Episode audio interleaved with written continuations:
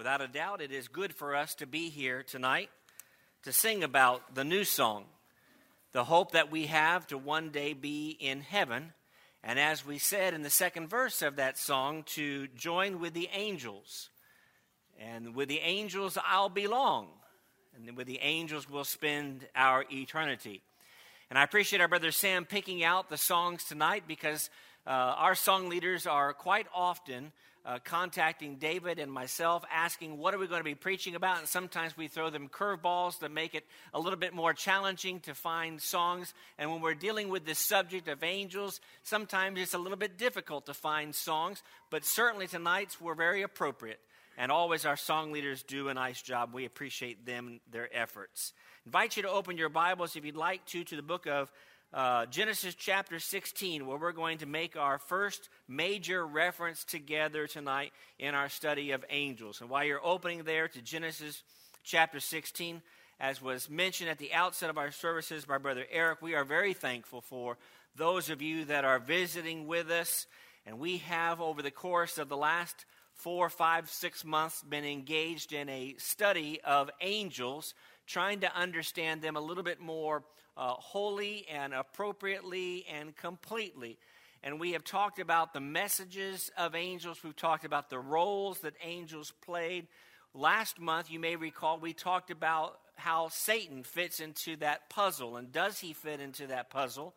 And we uh, had some subjectivity with that particular sermon because there are some unanswered questions on the subject. And the same will be true tonight when we deal with this subject of the angel of the Lord. And the title is very important because the word the is different than the word and or the word a. There are definitive articles and then there are non definitive articles. And this is certainly an important one when we're talking about the angel of the Lord.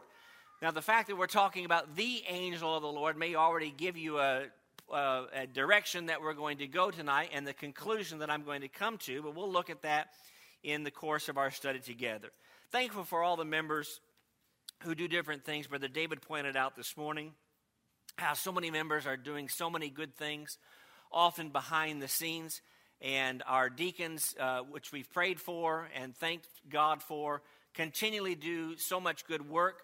Uh, there's a certain brightness to our preaching today, David and I's preaching, right? And we appreciate the fact that it's not just because we're so bright, though we are, uh, but our deacons and others have done well in fixing the projectors and making them a little bit better. And we would certainly be able to preach without them. I think we can remember how to do that. Uh, but it's nice to have that as a visual aid. And so I appreciate those who behind the scenes worked tirelessly over the last few days to make sure that the broken projector is now not broken. It has been retired. There will be a memorial service for it later as we bury it and put it to rest. But we're thankful that you're here tonight. I want to start with some questions. Brother David started with some questions this morning, and so I thought we would start with some questions tonight. And that is number one, three, three questions. Number one, why does a study of the angel of the Lord matter? And of course, that lends itself to the conclusion that we are kind of already drawing, and that is there's a difference between the angel of the Lord and angels of the Lord. As I have said throughout this entire series, now this is number six in this series, and we'll, Lord willing, have, I believe, eight in our, our, on our series that'll take us into September. There are certain things you may disagree with me about, and that's okay. I don't have all the answers. I do have the Bible, which has all the answers, but there are some uh, things that are shrouded in a little bit of mystery. And when it comes to Satan, there's some mystery to him, as we talked about back in June. And now here we are over halfway through the year talking about the angel of the Lord. And so we're going to ask the second question is who he was, who he is, and what his purposes were. And then we're going to just take an exploration uh, through the Old Testament mostly, though we'll make reference to the New Testament, where is the angel of the Lord found in Scripture? And I think by answering those three questions, which is the basis of our study, it will help us to understand how this fits into the, the broader context of our series on angels that we've been engaged in now for the last few months. And so usually we look at the points that we are going to explore and the things that we're going to try to figure out in a correct order. And so you would think that there are three questions and that we would deal with those three questions in that particular order. But as I was thinking about this particular study, it seemed to me that it was helpful to look at them in reverse. And so, for those of you that are note takers or who visualize where the sermon is going to go, we're going backwards tonight. We're going to start with question three, then we're going to go to question two, and then we're going to finally deal with why does the study of the angel of the Lord actually matter. So, let us start with the angel of the Lord and how he appears in Scripture and the frequency with which he appears in Scripture. Because most of us are reading from the New King James Version, the New American Standard, the English Standard Version. Uh, those are the three probably most popular versions that we are using as a congregation. You may be using the NIV or the King James Version or another version that is out there, and that certainly is appropriate from time to time.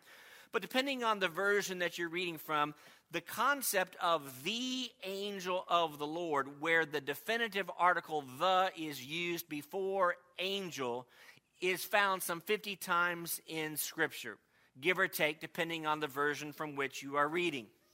Now, this will give you a point that we're going to come back to later in our study together tonight, and that is all of them are found in the Old Testament. Now, some of you are saying, wait a minute, I think there's a reference to it in the New Testament. And the bonus points to the person that can correctly identify where that is. And your mind is racing now to certain places in the book of Acts where Old Testament references are made at great length. And you are correct to think about Acts chapter 7 because there is one actual New Testament reference.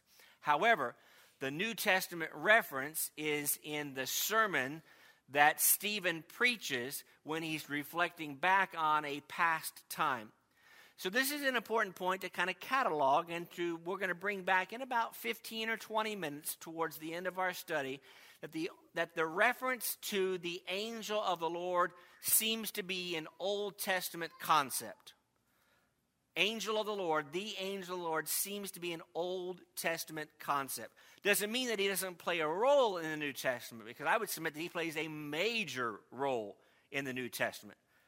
But I think it's important for us to understand that there is a difference between angel of the Lord as opposed to the angel of the Lord. We could go through all 50 instances, uh, but we'd be here an awful long time tonight, and emphasis on the word awful, because that would be rough.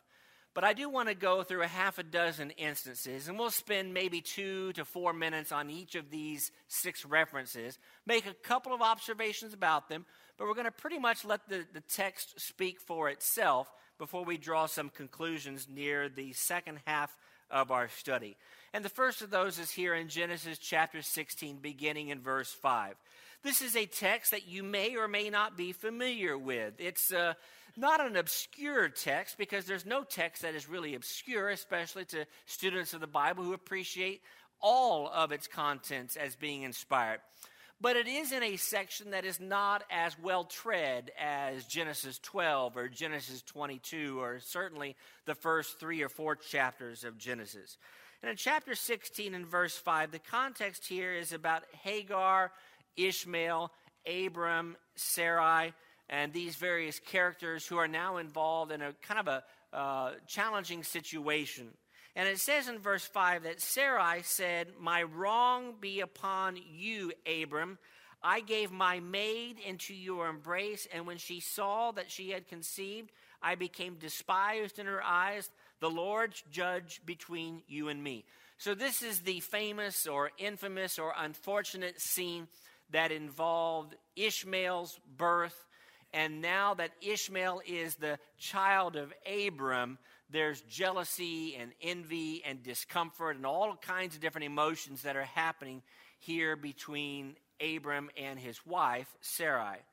And so Abram says, Indeed, your maid is in your hand. Do to her as you want, as you please. And when Sarai dealt harshly with her, she fled from her presence. Then in verse 7, one of the first instances of the angel of the Lord is, and in my Bible, uh, as in many of your versions, the word angel is capitalized. You'll notice that as well. Now, There's a difference between capitalization in Hebrew versus there is in English, and I understand that concept. But I do think that there probably is some appropriateness to the capitalization of the word angel to at least, if nothing else, get our attention. But it says, The angel of the Lord found her by a spring of water in the wilderness, by the spring on the way to Shur. And the angel said, Hagar, Sarai's maid, where have you come from? Where are you going? I am fleeing from the presence of my mistress Sarai. The angel of the Lord said to her, Return to your mistress and submit yourself under her hand. And the angel of the Lord said to her, I will multiply your descendants exceedingly, so that they shall not be counted for the multitude.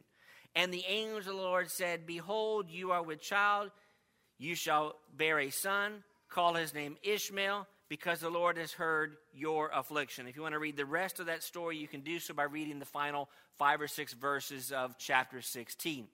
What I want you to notice out of this text is that, first of all, this is one of the first references to the subject of the angel of the Lord.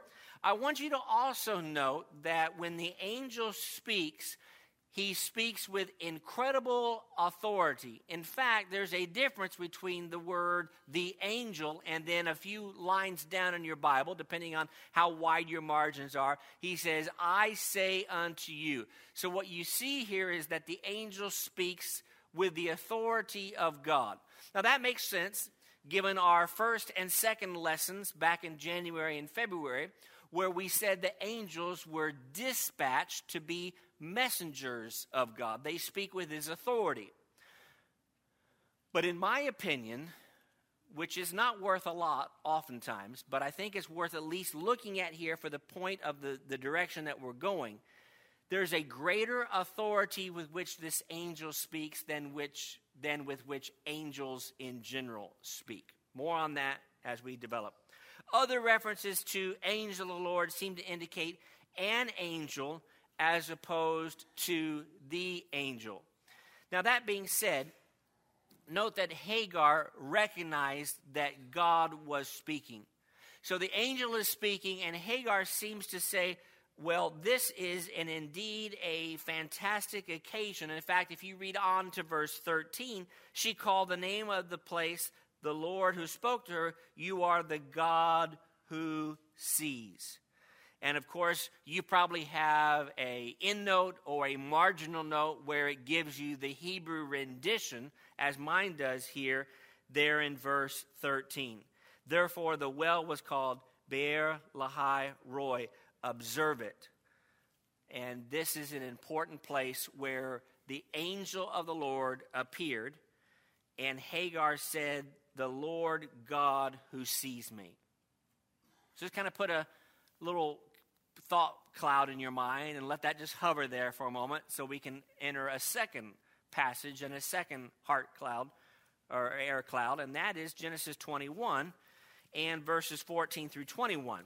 We're not going to read all eight of these verses. Uh, this is another occasion where we have Hagar and Ishmael making a repeat appearance. And it's interesting to me that Hagar, an Egyptian, is at the center of the angel's appearance yet again.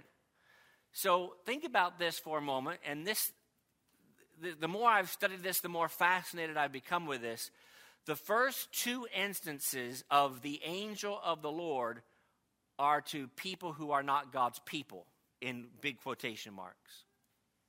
Maybe there's something to be said for that. Maybe there's something to think about there. All right. So hopefully you're thinking the way that I'm thinking. Not that I, not the way that I think is always right, but I think we're going to think well together tonight. Well, look if you would, and we'll just briefly breeze through a couple of these verses here. Abraham rose early in the morning, took bread and a skin of water. Putting it on her shoulder, he gave it to the boy Hagar and sent her away. She departed and wandered in the wilderness. Then verse 17 God heard the voice of the lad. The angel of God called to Hagar out of heaven and said to her, What ails you? Fear not, for God has heard the voice of the lad where he is. Arise, lift up the lad, and hold him with your hand, for I will make him a great nation. Then, verse 19, it says, God opened her eyes, and she saw a well of water, and she went and filled the skin with water and gave the lad a drink. Now, it's possible that you have an angel here, because I, in, in my Bible, it's not capitalized, which is not capitalized in your Bible as well, most likely, that you have an angel making an appearance. But the thing that strikes me is that the angel does not open her eyes, but God opens her eyes. More about that as we continue with our thinking clouds that are now growing around our head. Number three is Genesis 22. While you're open there to Genesis 21 or just a page over, you find where uh, another account. This time we are very familiar with this story. This is Abraham who's having his, his faith tested uh, in an incredible and uh, very uh, memorable way.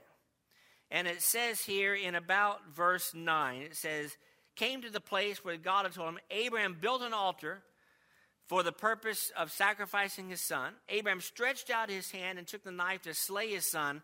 But the angel of the Lord called to him from heaven and said, Abraham, Abraham. And he said, Here I am.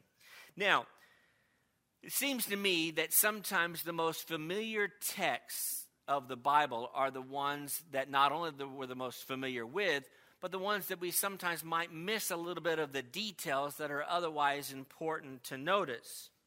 Notice what the angel does. The angel speaks. That makes perfect sense given the fact that angels were messengers. We know that angels spoke all the time, uh, as we've seen in the course of the last five or six months together.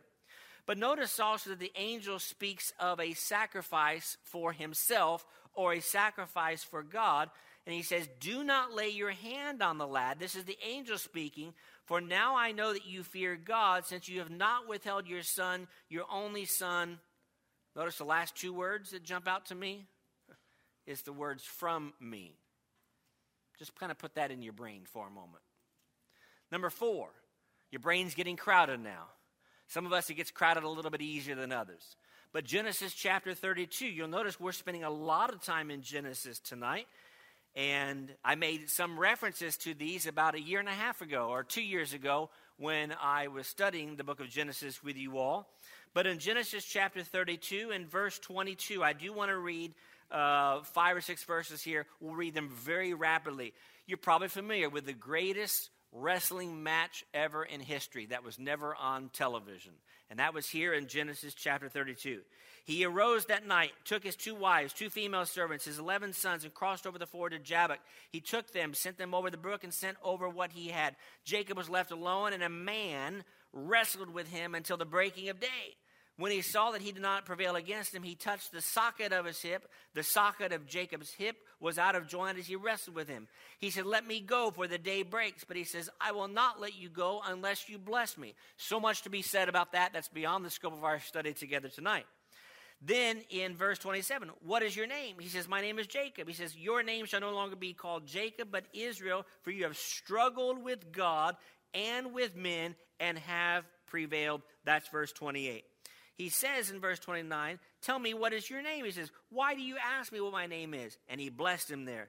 So Jacob called the name of the place Peniel, for I have seen God face to face, and my life is preserved.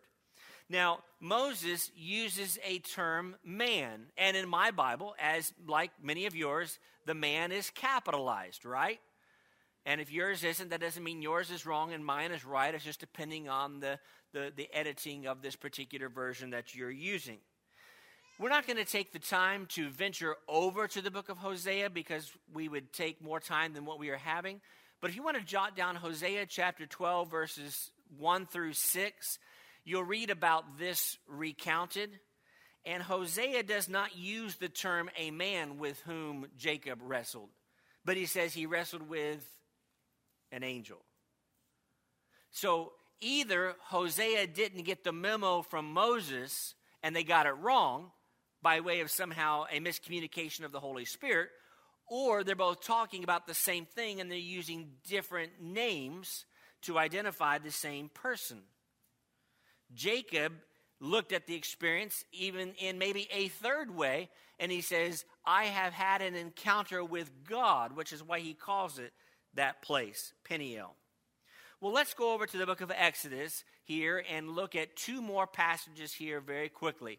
And it makes sense that we're looking in the Old Testament because you're not going to find references to the angel of the Lord by name in the New Testament, save for the historical reference in Acts chapter 7 and in verse 30.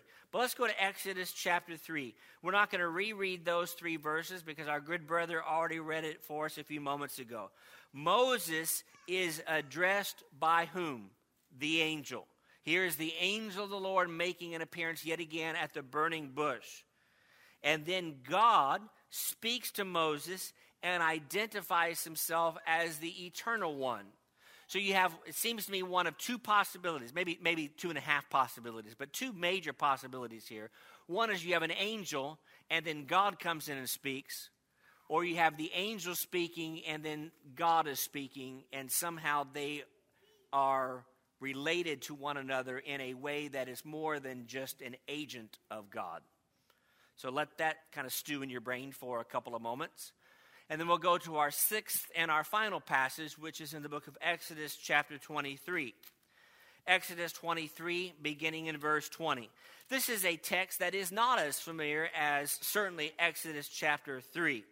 But in Exodus 23, and verse 20, it says, Behold, I send an angel before you to keep you in the way and to bring you into the place which I have prepared. Beware of him, obey his voice, don't provoke him, for he will not pardon your transgressions, for my name is in him. But if indeed you obey his voice and do all that I speak, this is Exodus 23 22, then I will be an enemy to your enemies and an adversary to your adversaries. For my angel will go before you and bring you into the Amorites, the Hittites, the Perizzites, the Canaanites, the Hivites, the Jebusites, and I will cut them off. You shall not bow down to their gods, nor shall you serve them, nor do according to their works, but you shall utterly overthrow them and completely break down their sacred pillars. So you shall serve the Lord your God. He will bless your bread and water, and I will take sickness away from the midst of you. The thing that I wanted you to kind of notice the most there is in verse 21 He will not pardon your transgressions, for my name is in him.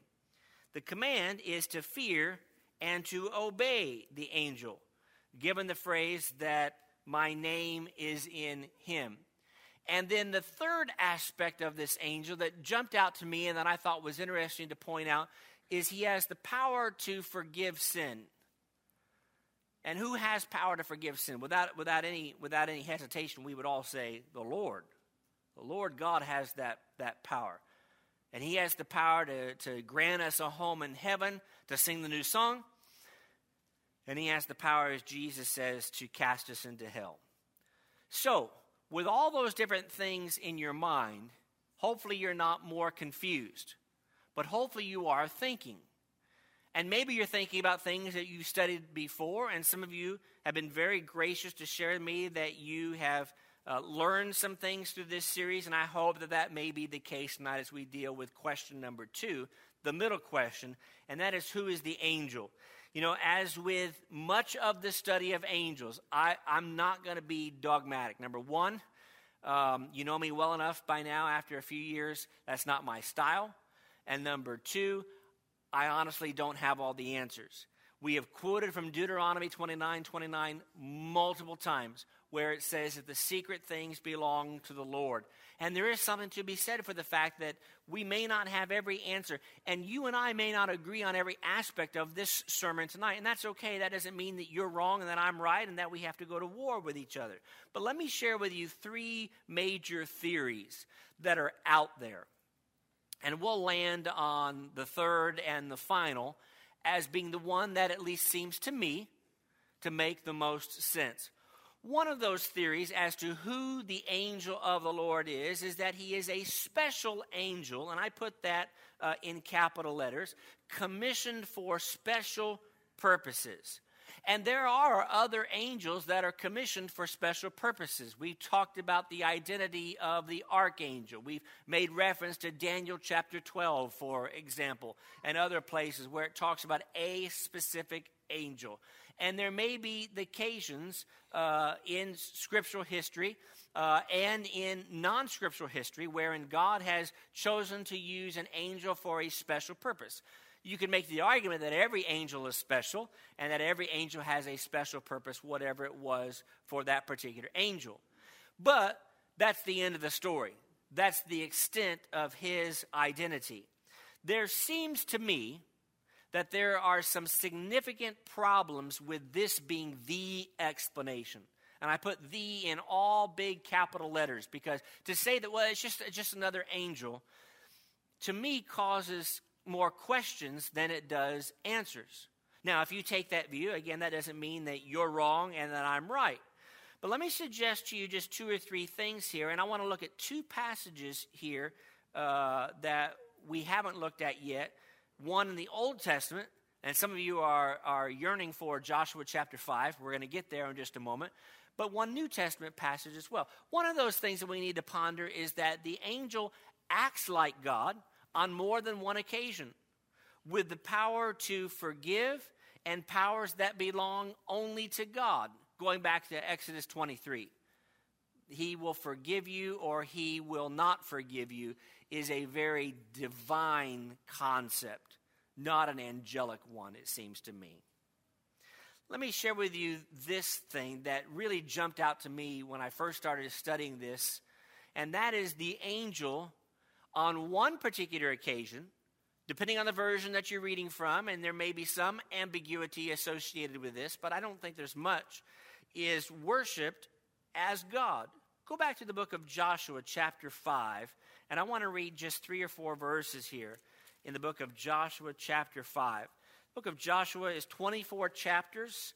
Uh, it's, a, it's a book that makes easy to read over the course of a year. Just read two chapters a month, and you'll certainly accomplish it. But in Genesis, or in Joshua chapter 5, beginning in verse 13, notice what is written. It came to pass when Joshua was by Jericho that he lifted his eyes and looked, and behold, a man stood opposite him with his sword drawn in his hand. Joshua went to him and said to him, Are you for us or for our adversaries? Are you friend or foe? Is what he's asking here.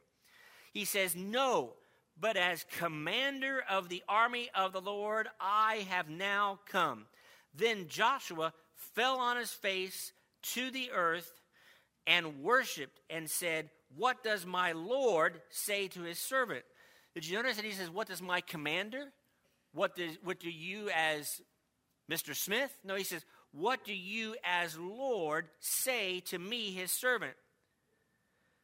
The commander of the Lord's army said to Joshua, Take your sandal off your foot, for the place where you stand is holy. And Joshua did so.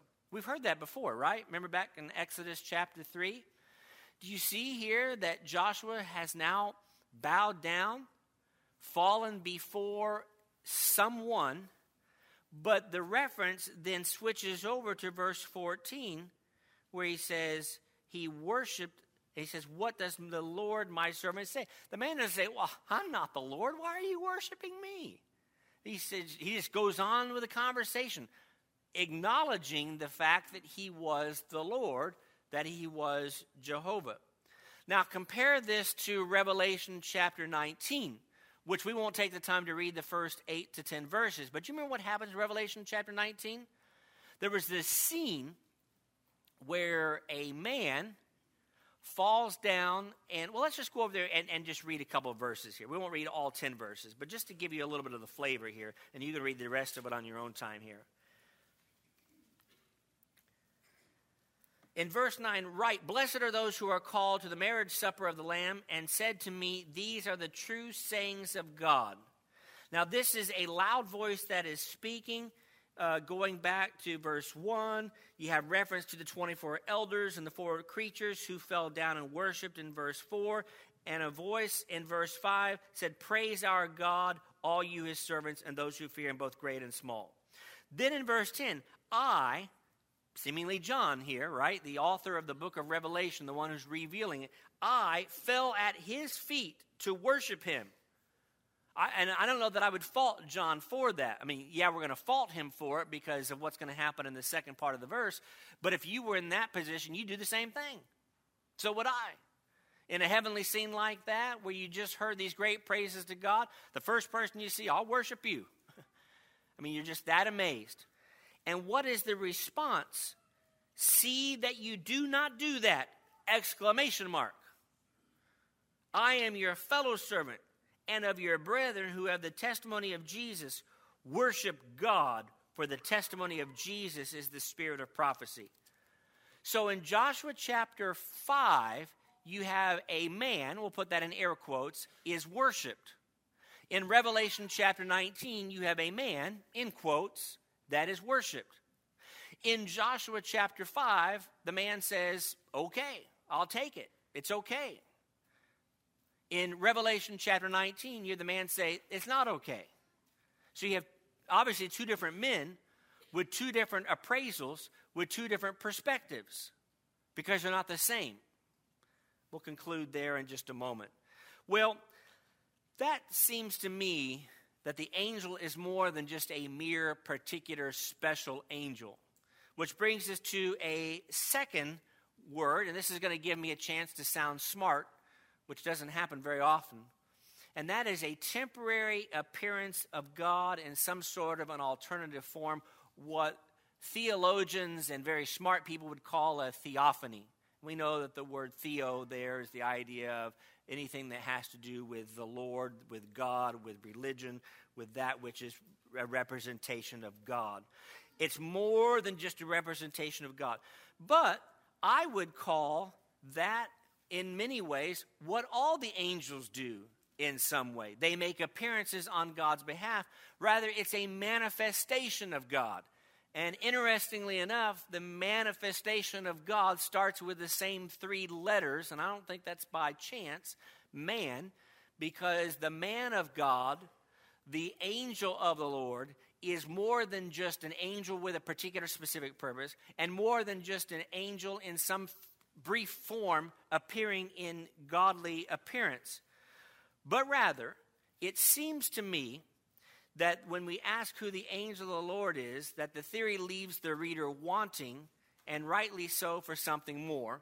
And that is the third concept, and that is the appearance of a Christ, or I'm sorry, the appearance of the Christ in some sort of pre human form. Now, this is commonly referred to as the Logos theory. Not another fancy word that goes back to the Greek. But Logos is the word for word, and it takes us to John chapter 1. In the beginning was the Word, and the Word was with God, and the Word was God, and the Word was made manifest, or the Word tabernacled with us. That's chapter 1, verses 1 through 14, in about 10 seconds. And you can read the first dozen to 14 verses of John chapter 1 in your own time. Now, this makes sense given the attributes of God that the angel of the Lord is consistently associated with. Now, it seems to me that this also makes sense as we draw our conclusions toward the end of our study, in the sense that Malachi chapter 3 says that Jesus is what? He is not a messenger of God, but he is the messenger of God. So, how do I explain this? I can't fully. I can't comprehend this. Comprehending this fully is kind of like comprehending eternity. How long will eternity be? Well, it's going to be 13.7 trillion years and then a bunch more. it just doesn't make any sense to us because we don't have the capacity to understand these things. Notice also the thing that I said we'd come back to 15 to 20 minutes later, and that is the angel of the Lord no longer appears after Jesus Christ. So either he just went away or he didn't go away. And so, in many ways, to say that the angel of the Lord is simply an Old Testament concept, that is inaccurate. But you understand what I mean when I say that in terms of references to the angel of the Lord, it's an Old Testament concept. I would submit that the angel of the Lord is more than just an angel. Not that an angel is, is unimportant. Now, speaking of important and why it matters, let me conclude with why a study like this, it seems to me, matters. It matters because, of course, everything that God has to say is important. So when we talk about the angel of the Lord, we need to make sure that we have a chapter in our in our Bible study of okay, well, what is that about? Is there something different there? Is there something to learn there? And there's always something to learn from biblical passages and biblical references. But let me conclude with four observations that can easily be made from this particular study as to why I think it matters as much as it does.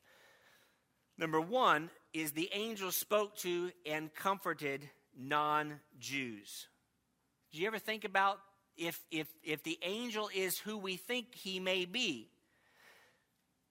then he was, even before Paul was the chosen vessel, even before Peter went to Cornelius, a non traditional uh, recipient of the gospel message, even before Acts 9 rolls around, even before Acts 2 rolls around, even before Romans chapter 1, verse 16 rolls around, already you have Jesus potentially laying the groundwork for the idea that all men, regardless of your heritage, regardless of where you come from, can come to a relationship with God in heaven. Secondly, the angel was highly associated and highly involved in sacrifice. Now, you want to talk about things that can blow your mind or that make you think, is to me Genesis 22. The angel of the Lord said, Stop it, for now I know that you, that you fear the Lord. If your mind goes where my mind goes, the irony there is that you may very well have the eternal one who would die for us, stopping Abraham from going through the same torment that he himself would endure in a way far different in thousands of years in the future. To me, that's something just to think about. Even if you don't agree, it's something worth thinking about. Number three, let me suggest to you that the angel spoke that mankind should do great things. And I understand that's a role that all angels played, but this particular angel had this special role there in Exodus chapter 3. And as we said at the outset of our study, when we were first getting into the text in Exodus chapter 23, the angel has power to forgive and the power to condemn. As far as I know, there aren't other angels who have that power. Now, there are angels who come taking vengeance along with the Lord. We know that. But it's the Lord who takes vengeance. It's the Lord who's responsible for those things. Let me suggest to you that, and I put in italics, that are not all the key major distinguishing characteristics or attributes of the angels of the Lord key distinguishing attributes of Jesus Christ. And it seems to me that I would submit, if nothing else, it's yet one more reason for us to be in awe of the power of God through Christ. Because even if you don't agree with me tonight, and I've tried to make it very clear that that's okay.